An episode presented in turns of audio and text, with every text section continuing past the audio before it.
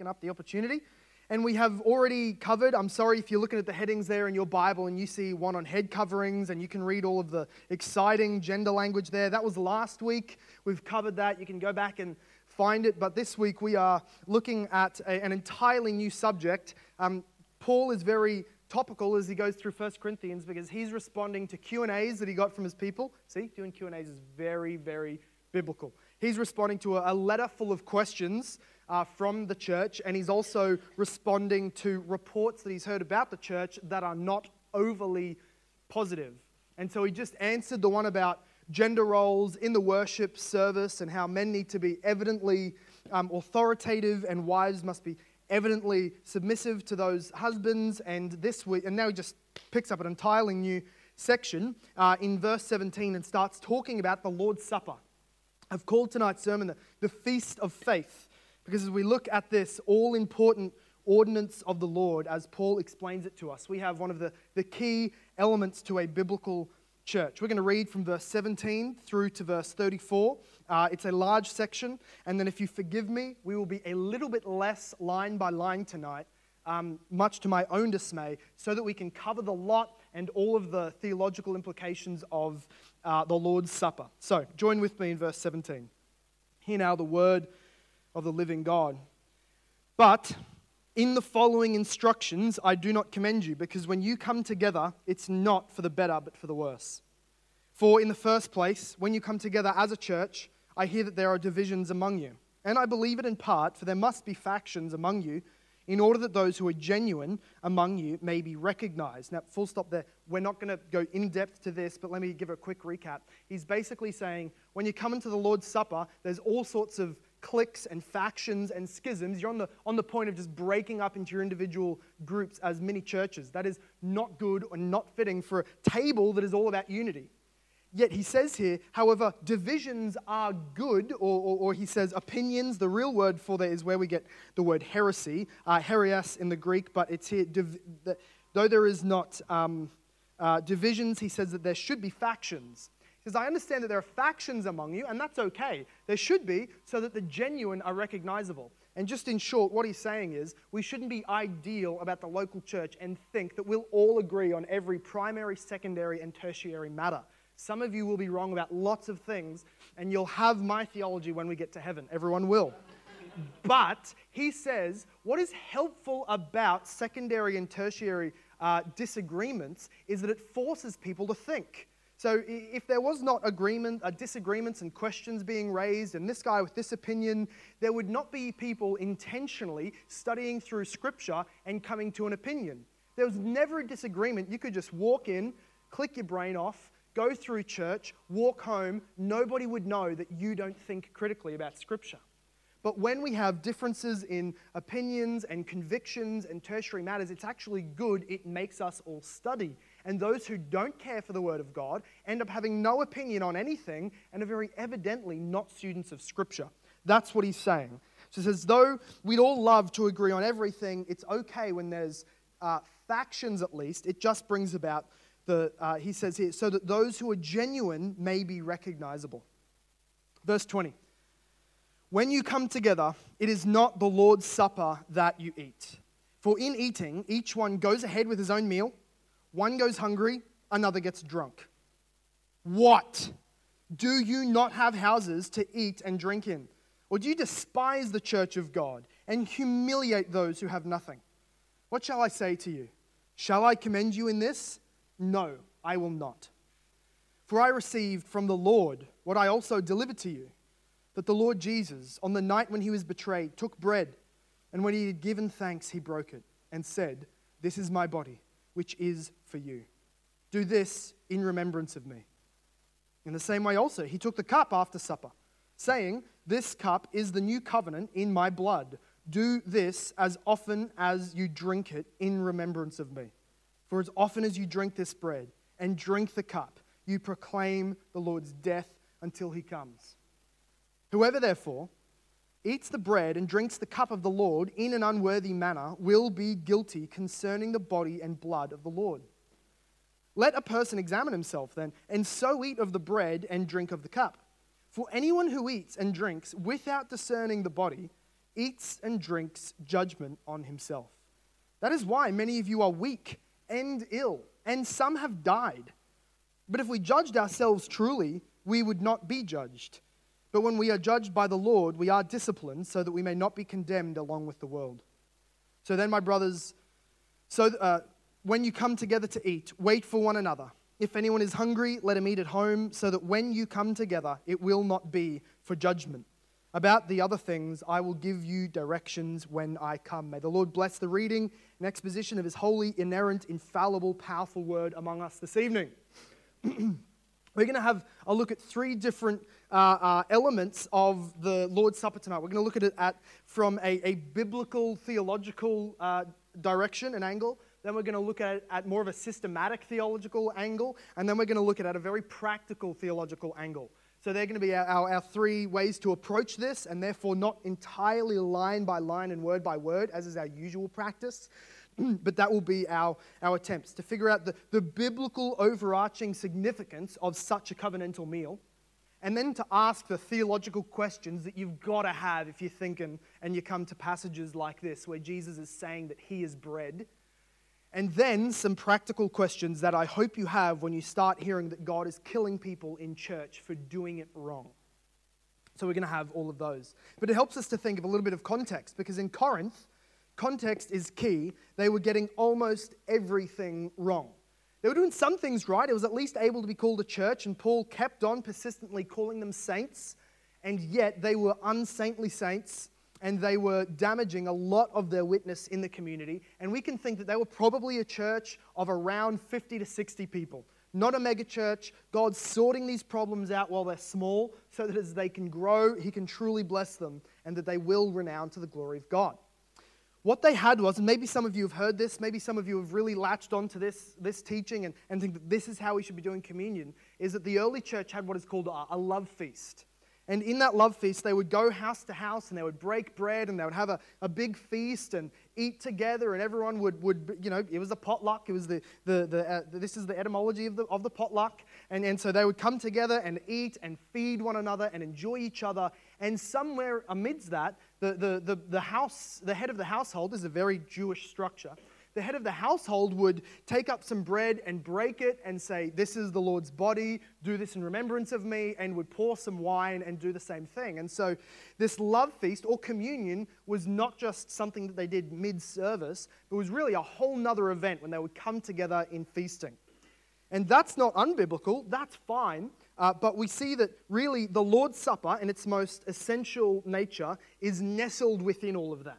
The most essential elements are some bread, some wine, and somebody presiding over it as a teacher of the Word of God and the people. Where you have that, you have a Lord's Supper. And so that can look in so many different ways, culture to culture and throughout time. But the, the early church was doing it in this big feast scenario. And it led to some errors, or it was very easy to start stepping off course. In Corinth, what we see from Paul here is that some people were rich, some people were poor, and it wasn't a potluck where you bring everything together and share among everybody. It was a BYO meal and drink, and people would bring their food, portion off their side of the table with some tape, eat everything they could, be engorged, start unbuttoning shirts, kicking back, burping, and belching, while the poor people in the church who had come to get a feed are sitting hungry up the back, not allowed at the table because they didn't bring enough food.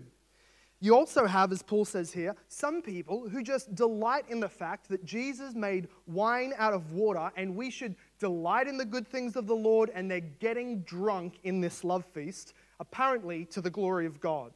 So you have some gluttons who are feeding, some drunkards who are just getting wasted on communion wine, and then other people who are not eating or drinking anything. And people are supposed to look at this and think, Jesus died to make a holy people and bring them all together as one. How amazing. What a glorious God and gospel that they have. So you can understand the problems that Paul is saying in this setting, the, the love feast that you have, it's gone completely out of hand. You've forgotten what this is meant to symbolize. It's proclaiming the wrong thing. It's not the Lord's Supper. It's, an, it's a problem. So he starts digging into all of these realities. what we see, we're going to first look at the biblical unfolding of this covenantal meal. If you remember back in Exodus chapter 12, or if you remember even back to, to John 13 and onwards and the other places in the Gospels where Jesus institutes the Lord's Supper, the Last Supper is a Passover meal, a carrying on from the Jewish tradition. It was the meal, the feast that you would do in a house, usually with a family, um, on the, the night before the Passover. And it was remembering backwards to the salvation of Egypt. I probably don't need to go into extensive detail. I trust you remember some elements of that story when, in being saved out of the powers of Egypt, God saw fit to not just pick up the Jews and move them, but systematically slaughter each of the gods that the Jews had trusted in while living in Egypt. God wanted to not just bring the Jews out of Egypt, but the Egypt out of the Jews. And so he had done all of these miracles and plagues, and the final one was the death of the firstborn son of every family except Gentile, Egyptian, and Jew alike, any household that had done what God had commanded through Moses, which was take a perfect, unblemished lamb, about a year old, killed it, spread its blood over the doorposts, and then gone in and eaten it with the family. If they had partaken in that meal, symbolized with the blood of the lamb, then God did not kill them that night. The lamb died, the son went free. And every year, the Jews would do this over and over again as a reminder, as a reminder that looking back, God has redeemed us from Egypt. God has redeemed us from slavery. And the blood reminds us that we deserve death. But at the blood of a lamb, at the death of a lamb, we have gone free. So every year they would do this, and Jesus, in doing this with his um, disciples, was not just looking back to what the Jews had celebrated, but very much looking forward to the very next day when he would become that lamb whose blood would be shed over the household of God, and that only the people in the household of God, under the blood of the Lamb of God, would be saved from the wrath of God. That's what Jesus did on that day. It was blasphemous if it wasn't God in flesh, to be sitting there over the meal with his 12 disciples and start saying, This covenantal meal that Yahweh made about him, the thrice holy Yahweh burning on top of Mount Sinai, that God, I'm making this meal now about me. If it wasn't Yahweh himself in flesh, that was a blasphemous thing to do. But he was Jesus. He was taking the bread, which was symbolic of different things, and he was making it about him now.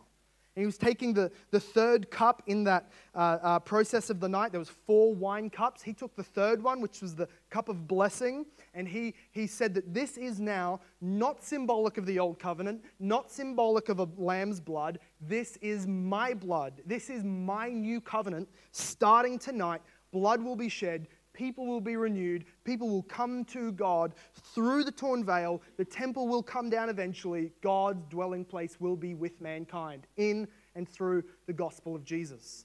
So it was the Passover.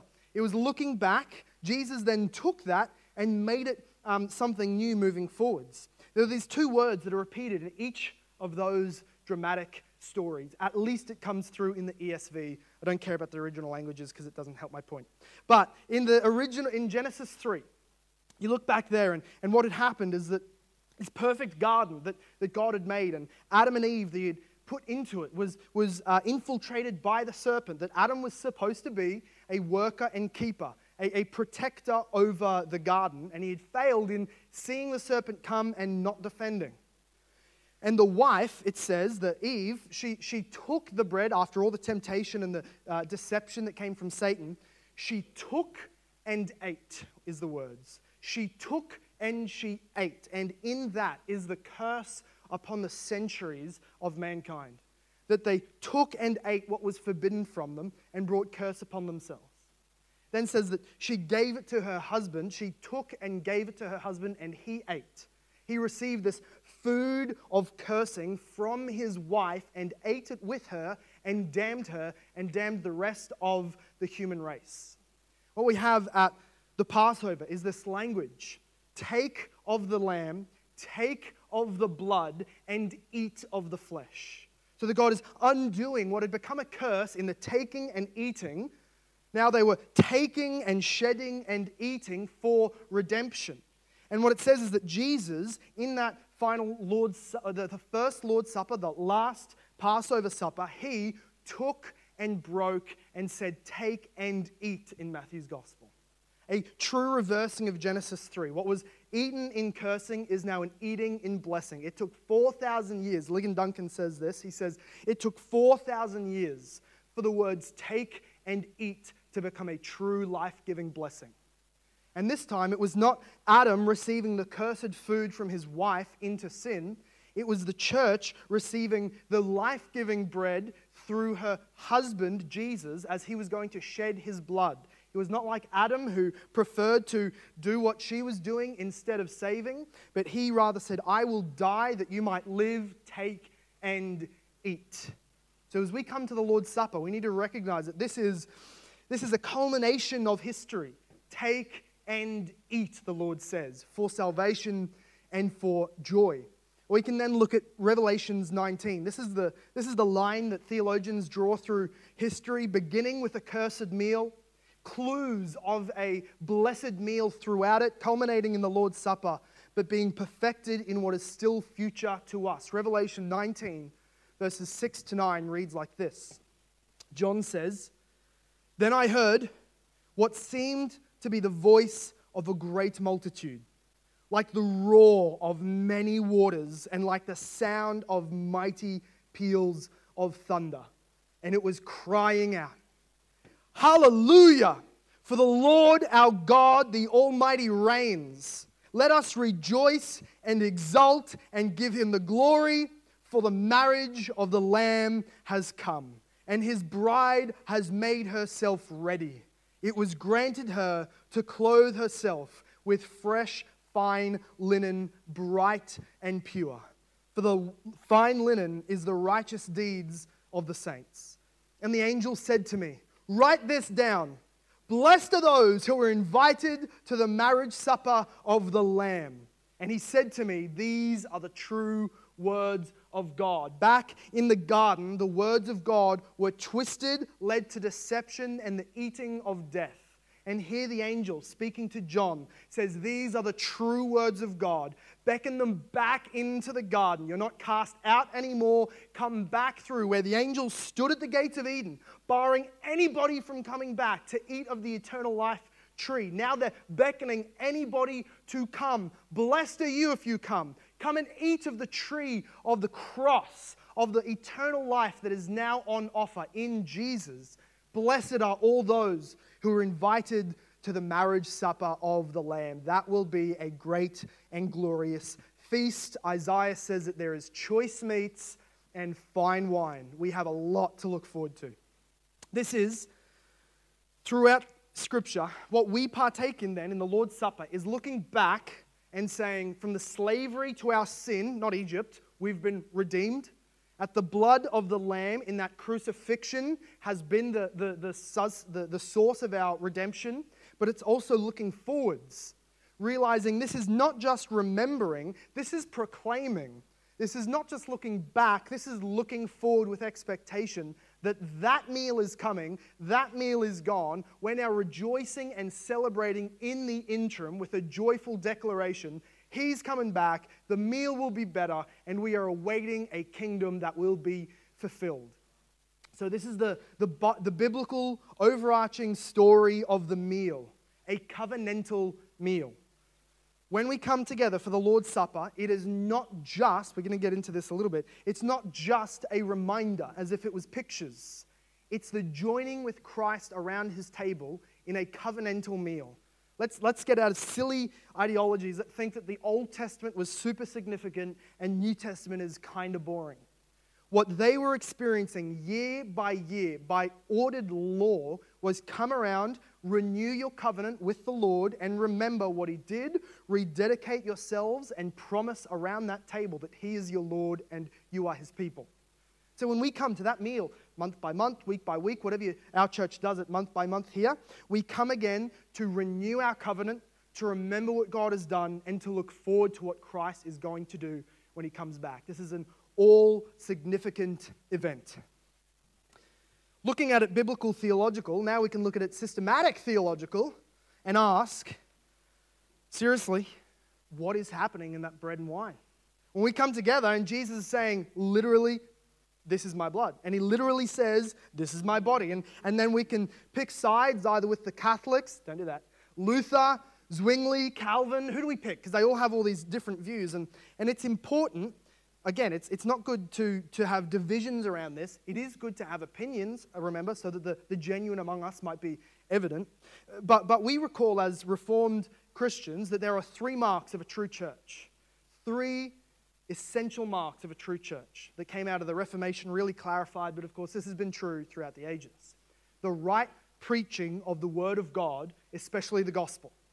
The Word is not taught rightly, it's not a church. They may open the Bible, they may have pretty things on screen that have some words there. If it's not rightly explained, and you know if it's being rightly explained because it points to Jesus, if it's not rightly explained, it's not a true church. The, the, the Word of God is the source and substance of spiritual life. It's the sustenance of a people's community. It's everything. So, first of all, the right preaching of the Word of God, especially in the gospel. Secondly, is the right administration of the sacraments. So that where a church is flippant about who it's baptizing, doesn't care about how you take or if you take the Lord's Supper, it's flippant around those things, it has no real theology around it, maybe it doesn't even do it at all, uh, those sorts of things uh, uh, contribute to whether or not a church can rightly be said to be a true church. Jesus only gave two ordinances or sacraments, whatever you'd like to call them. He gave baptism and he gave the Lord's Supper. Baptism is the door, the Lord's Supper is the table in a family. You come in the door, you only go through that once, but then you sit down at the table frequently to remem- remember and partake in family benefits. It is so important. And then, of course, the third element of a, of a third mark of a true church is church discipline. Some kind of intentional and actual uh, involvement of shepherds and people so that righteousness is being cultivated and when it's not, when sin is flourishing, then it's addressed through the process of negative church discipline. That is that the, the, the less pleasant version of it. But those three things the preaching of the word in the gospel, the right administration of the sacraments, and the church discipline. And that really all comes together here. We see the word of God explaining and informing the supper. We see the supper being done rightly. And then we see certain people not allowed to come to the table. That's church discipline. So, verse 23 to 26, you can have a look at it there again. This is where he's, he's explaining to them what it is that he received from Jesus Christ as an apostle to give to the churches. It's where he says, I received from the Lord what I delivered to you, and he explains all of this language of, here's my body, here's my blood. if you are a Catholic, welcome, please repent what you would believe, if you believe according to the, the dogmas of the Catholic Church, is in something called transubstantiation. If you remember that for the after church, you get a half price book. Transubstantiation, which means trans is, is crossing, we know what that means today. It means changing and crossing boundaries. It means trans. Substantial is means the substance. Uh, Asian just means it's a thing that's happening. Transubstantiation is when uh, they believe that in the bread and in the wine, by the authority of the priest who is residing there, in the Spirit, he calls down Jesus off of the throne and infuses his nature and substance into the bread and wine so that it becomes, in its substance, truly the physical body and the physical blood of Jesus and you all say, surely they look at it and they can tell when it doesn't go slightly brown Jewish skin color and it doesn't have little hairs on it, it's evidently not blood, surely they can tell that's not happening. They get through that with a bit of Aristotelian ridiculous logic and say, well, it's changing, but the visibility of it remains as it is. It looks as bread, it is clothed in bread, it is the body and blood. Throw it out. We don't believe that. First of all, because it's ridiculous. Second of all, because it's gross. And third of all, because Scripture teaches to us that Jesus' human and divine nature do not cross. They don't intermingle, they don't confuse themselves. Which means that Jesus is the eternal God incarnate in human flesh. However, his human body can only be in one place at one time. He doesn't get to be omnipresent, touching his human nature because he's a human being. He is omnipresent, touching his divine nature, but that means his flesh can't go everywhere. And so Jesus isn't able to be all the, all the place. If some of his flesh is on earth being eaten in these massive Catholic churches in South America, how much of him is left on the throne. It, would be skeleton. Now, and so they, they can't be in two places at once. That's the dividing, or sorry, the confusing of the divine and human nature. The next step was what was Luther's uh, belief coming into the Reformation. He believed in consubstantiation. It's not that it changes substance, it's that it's both bread and the body of Jesus. That it's not that it's literally here, it's, it's that it's spiritually, really, and truly the bread, uh, the, the body and the blood of Jesus. It's, it's changing, again, not visibly, um, but it's not full blown substantial uh, transubstantiation. That doesn't solve the issue of the communication of the attributes between divine and human nature and it's not uh, precisely what Scripture teaches. He, he landed there because he kept on emphasizing Jesus says, This is my flesh. So it has to be. We can't get around that. Let's not be, uh, you know, afraid of, of literalisms in the Bible. But Jesus also said, I am a door. He said, I'm a gate. I'm a shepherd. He said all sorts of things. That, and he says, I'm living water he, he does not mean in any of those ways literally. He is truly a gate, truly a shepherd, truly a rock, but not literally those things. And so here we, we, don't, par, we don't share in that view. We also don't share in Zwingli's view, which was that this is just a memorial meal. You come together, nothing fancy happening, but it's us. By taking up bread and wine, we are remembering. It's, it's a wholly human side. As God has commanded, it's a human act where we remember. We also uh, don't believe that because, uh, which a lot of Baptists believe, not Reformed Baptists, but a lot of Baptists believe that. Um, and I also don't think that does uh, uh, justice to what the scriptures teach. The guy we side with, you might have heard of him, is a guy by the name of Jean Calvin, a, a French reformer who worked and labored in Geneva. And he taught us that it was a spiritual meal. It was a real meal where we are nourished, where the Holy Spirit is present, but we're not being nourished on the bread and the wine.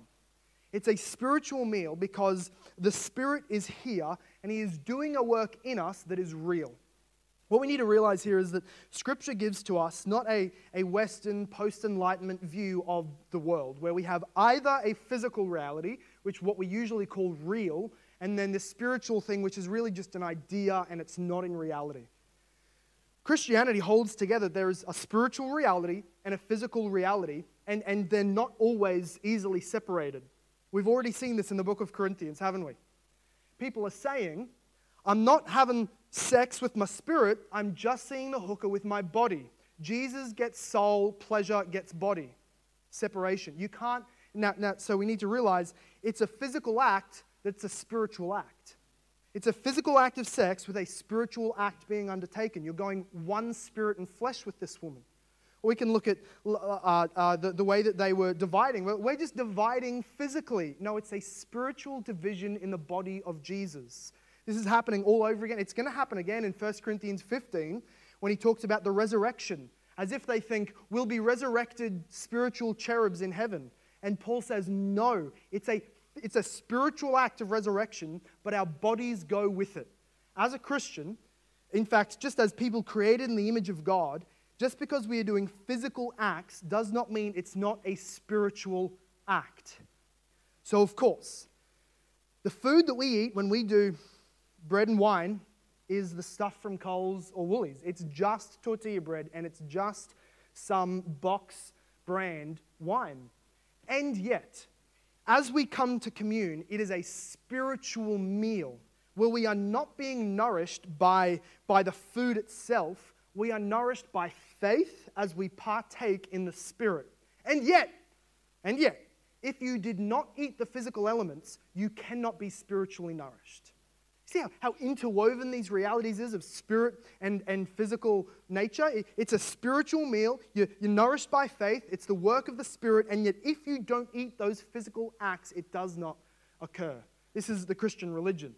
This is entirely the Christian religion. This means that we cannot separate what God has brought together. Let's just think for a moment in the era of COVID church whether or not online communion is at all a passable biblical reality. Or whether Paul would say, that's not Lord's Supper, stop doing it, it's better for you not to meet.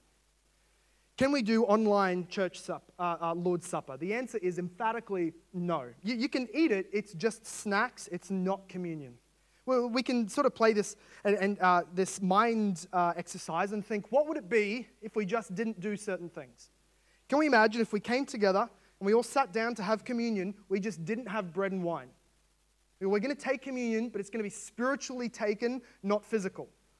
You would rightly say, no, no, no, there's necessary physical elements that entail this spiritual meal, right? And then again, if we were to say, well, uh, I mean, if we did communion just without the bread and the wine, it'd just be prayer time, it'd just be a sermon. Or likewise, if we were to do it and say, well, we're going to do communion, but watch this, we're all going to be in our own homes and we're going to do it over the, over the video feed. That also is just snacks, not communion. One of the necessary physical elements that make it a spiritual meal is the coming together of the church. If you're not physically together, it's not communion. You're not gathering, you're not communing, you're not around one another. There is no sense of real and true unity. This was true from the first century onwards that as people would come together, it's the seeing of each other right next to you that is such a glorious reality. You see that girl going forwards and you know some of her sins, but you know she's been forgiven. And this guy goes forwards and you and her, him and have had a bit of a fight, but you came together as brothers in the Lord, and here you are at the same table, and this guy's way poorer than you, and this guy's way richer than you, and all of us come together around the table. This physical, visual, act is the spiritual act. And so we can't divide it up like this, like so many have done. There is no such thing as online communion. It's like asking, Can I give money spiritually without giving the physical money?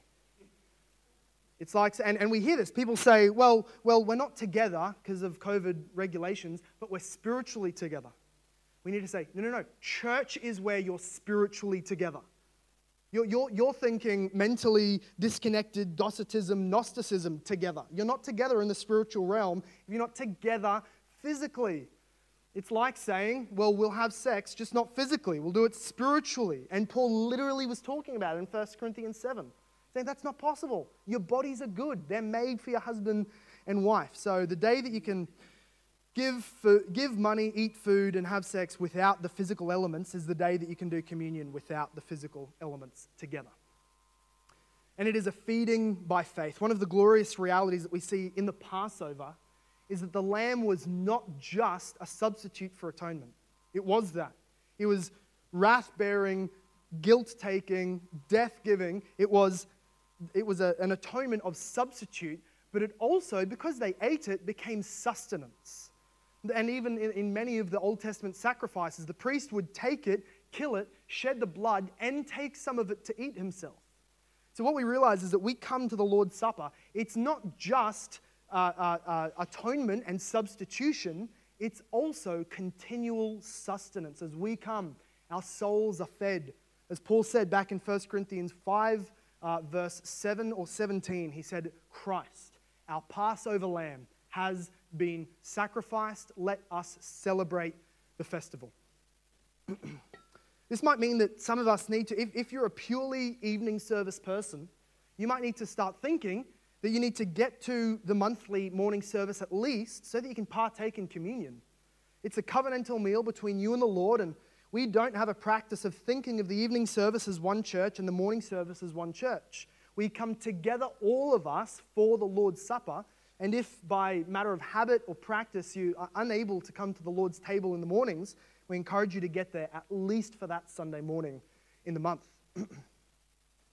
and here we, of course, come to the most practical of it how to not be struck dead in the Lord's Supper. A very practical question to ask. Look down at verse 27 through 34, and he explains here that some of the Corinthians are sick, some of them are dying, some of them are currently in the grave because of the illegitimate taking of the Lord's Supper. This is pretty simple. Three elements that we must keep in mind if we're coming to the Lord's table, and that is that we must be a Christian, that we must be examining ourselves, and that we must be coming as one unified people. Verse 27 tells to us Whoever, therefore, because this is a spiritual reality, because the Holy Spirit is the one here mediating blessing and curse if we are not examining ourselves, because that's a reality, more so than in the Old Testament when people would be struck dead, because the Spirit is here mediating the presence of the Holy God. Verse 27 says, Therefore, whoever eats the bread or drinks the cup of the Lord in an unworthy manner will be guilty concerning the body and the blood of the Lord. If you're a first century Jew, it was not enough to say, I saw the crucifixion of Jesus. It was not enough. You had to say that you had meaningfully come and believed in it by faith to be a Christian. In fact, we don't have a, new, a space of neutrality. Jesus holds no space of neutrality. We are either his enemies or we are his communal friends coming around the supper. So if you have not repented of your sin and come and placed your faith in Jesus Christ, this is the call. Do that. You, you do not want Christ as an enemy. He's, a, he's a, a horrible, just enemy, but he is a dear and near friend and brother and savior. Come to him and eat of him and believe in him. But the, the, in, in this reality of no neutrality, when you come to the supper, you need to be careful because just like in the first century, when the Jews, they, when they were bringing Jesus to be crucified, and Pilate says, I don't want to do it, don't want to do this, this is an un, unguilty man, and they cry out, Let his blood, meaning the guilt of his murder, be upon us and our children for this. And God saw it fit that he would bring destruction and, and punishment to that generation. We need to think in the same way when we come to the Lord's Supper, if you are still an enemy of Christ, that cry is coming out of your mouth as you come. This is apparently symbolizing the blood of the Son of God. This is apparently symbolizing the body of Jesus given for sinners. As an enemy, I should see in that a declaration of my coming destruction if I do not repent. But I'm going to come in, I'm going to take these elements, and in mockery to the Son of God, I'm going to partake in them. There will be judgment for that. And instead, while therefore it is just a Christian only ordinance, and when we do it, we let people know that, don't, don't come if you're not a Christian, please stay where you are. The next part is encouraging that Paul does say, let a person examine himself. So, first of all, we need to be a Christian. Second of all, we need to be actively examining. He says, Whoever eats and drinks without discerning the blood eats and drinks judgment of on himself, and therefore there are these consequences when we come, we're discerning the body, saying, This is, this is body that was broken so that guilty sinners can be forgiven. And this is blood that is shed so that sin can be repented of and we can be cleansed. Therefore, as Christians, we need to be intentional that as we come, I'm coming repentant. I'm not bringing hidden, secret, persistent sin to a table that is meant to be celebrating the end of my sin. I'm not going to be bringing to the supper of the Lamb of God the very thing that was put on the Lamb of God and killed him. I'm going to come in holiness. I'm going to come in repentance. I'm going to come in faith. This is what examining means. And so, in the regularity with which we take the Lord's Supper, we should be intentionally thinking as that time comes up again Have I been living in unrepentant, persistent, intentional sin? And do I demand that Jesus just get over it when I come to the Lord's Supper? He will not. The Spirit is here, convicting and bringing our repentance to the fore. And yet, I want to say that maybe you're somebody who, who every time communion comes around, you, you're shaking in your boots and you're just sure that you shouldn't come because this month hasn't been perfect either. And, and we need to realize that as we partake in the Lord's Supper, it's not just for the spiritually nourished, it's nourishment for the spiritually weak.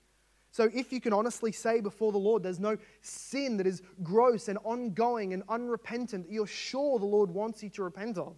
If you're simply saying, I'm, struggling, I'm, I'm weak, I need assurance, my faith needs to be strengthened, I'm still imperfect, then sinner, come.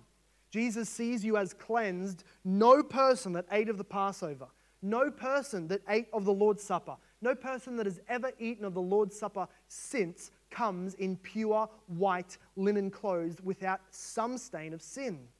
We are all still imperfect, coming but being sustained. It's not until the marriage supper that is to come in the future that it says of us, we are all perfectly dressed, free of any more sinful thought, mindset, or lust whatsoever. So, lastly, we need to realize that we come in unity. We see here in verse 33 to 34, Paul really wraps it up in this most practical of ways, and he says, Therefore, when you come together to eat, wait for one another. This is just, is he talking to kids? If it's a meal together, at least have it together. At least be, wait for one another. If anyone is hungry, let him eat at home, so that when you come together, it will not be for judgment. I think he's here putting a, cutting the, the legs out from under what they would do as a love feast. I think he's saying, no more feasting. It's confusing, it's distracting. Eat at home, come together for the necessary elements of blood and wine and remembrance. And, and in doing that, the, the poor would come, the rich would come, the, the hungry would come, the full would come, everybody would come, and it would be the unity that is being put on display. Instead of eating a meal that emphasizes disunity, they will be visible for all those that are among them. And they would be reminding themselves as they eat together that this is something that brings us together. Two things should be central in the Lord's Supper in our mind the crucifixion as the death of Jesus for our sin and the communion, communion and union that we have together. The atonement and our unity. The cross and our community need to be central because we are a community of crucified with Christ people. We're a bunch of dead people made alive, dead to sin, living to God, who come and in and through the cross celebrate new life together, one and all, background irrelevant, sins forgiven, we come. And so, with that, I want to quickly turn to John 6 as we close out our sermon here. John 6 is, would you believe it, just after John 5. John 5, the great uh, miracle when he, uh, sorry, uh, at the end of John 5, he arrives in an area, and at the beginning of John 6, he uh, feeds the 5,000. Feeds the 5,000. They come back the next day for more food. And he tells to them in verse 35 I am the bread of life. Whoever comes to me shall not hunger, Whoever believes in me shall never thirst. Jesus used a physical miracle to point to a spiritual reality. That the bread that I gave you yesterday, miraculous though it was, you're hungry again and you're back. And you're back distracted. You want some fleshly sustenance. I'm telling you, enter into the gate through my blood and body. Come and eat of the bread that I give you spiritually, which is my body for salvation. This is not a communion text, this is a text about faith, but the language and the imagery is so helpful.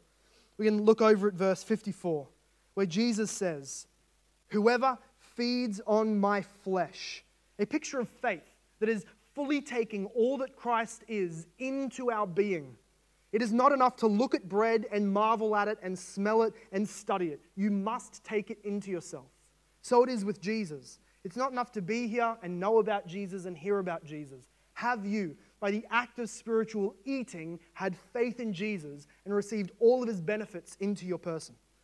And then he goes on to say, Whoever feeds on my flesh and drinks my blood has eternal life. I will raise him up on the last day, for my flesh is true food, my blood is true drink. Whoever feeds on my flesh and drinks my blood abides in me, and I in Him. And there's the call of faith. You're, you're laboring for bread that cannot save, your own good deeds, your own righteous living, your own sin and substances or, or, or, or lifestyle of ch- uh, running from Jesus will not satisfy you, will not give you eternal life. You have to turn. Turn to Jesus, the eternal bread of life from heaven, miraculously given to us. When we believe in his death, we eat of his body. When we believe that his blood cleanses, we are drinking that blood in a spiritual sense. And then we get baptized, imaging that, and then we eat continually of the Lord's Supper in remembrance of that covenant that he has made with sinners. Let's, let's bow our heads and pray.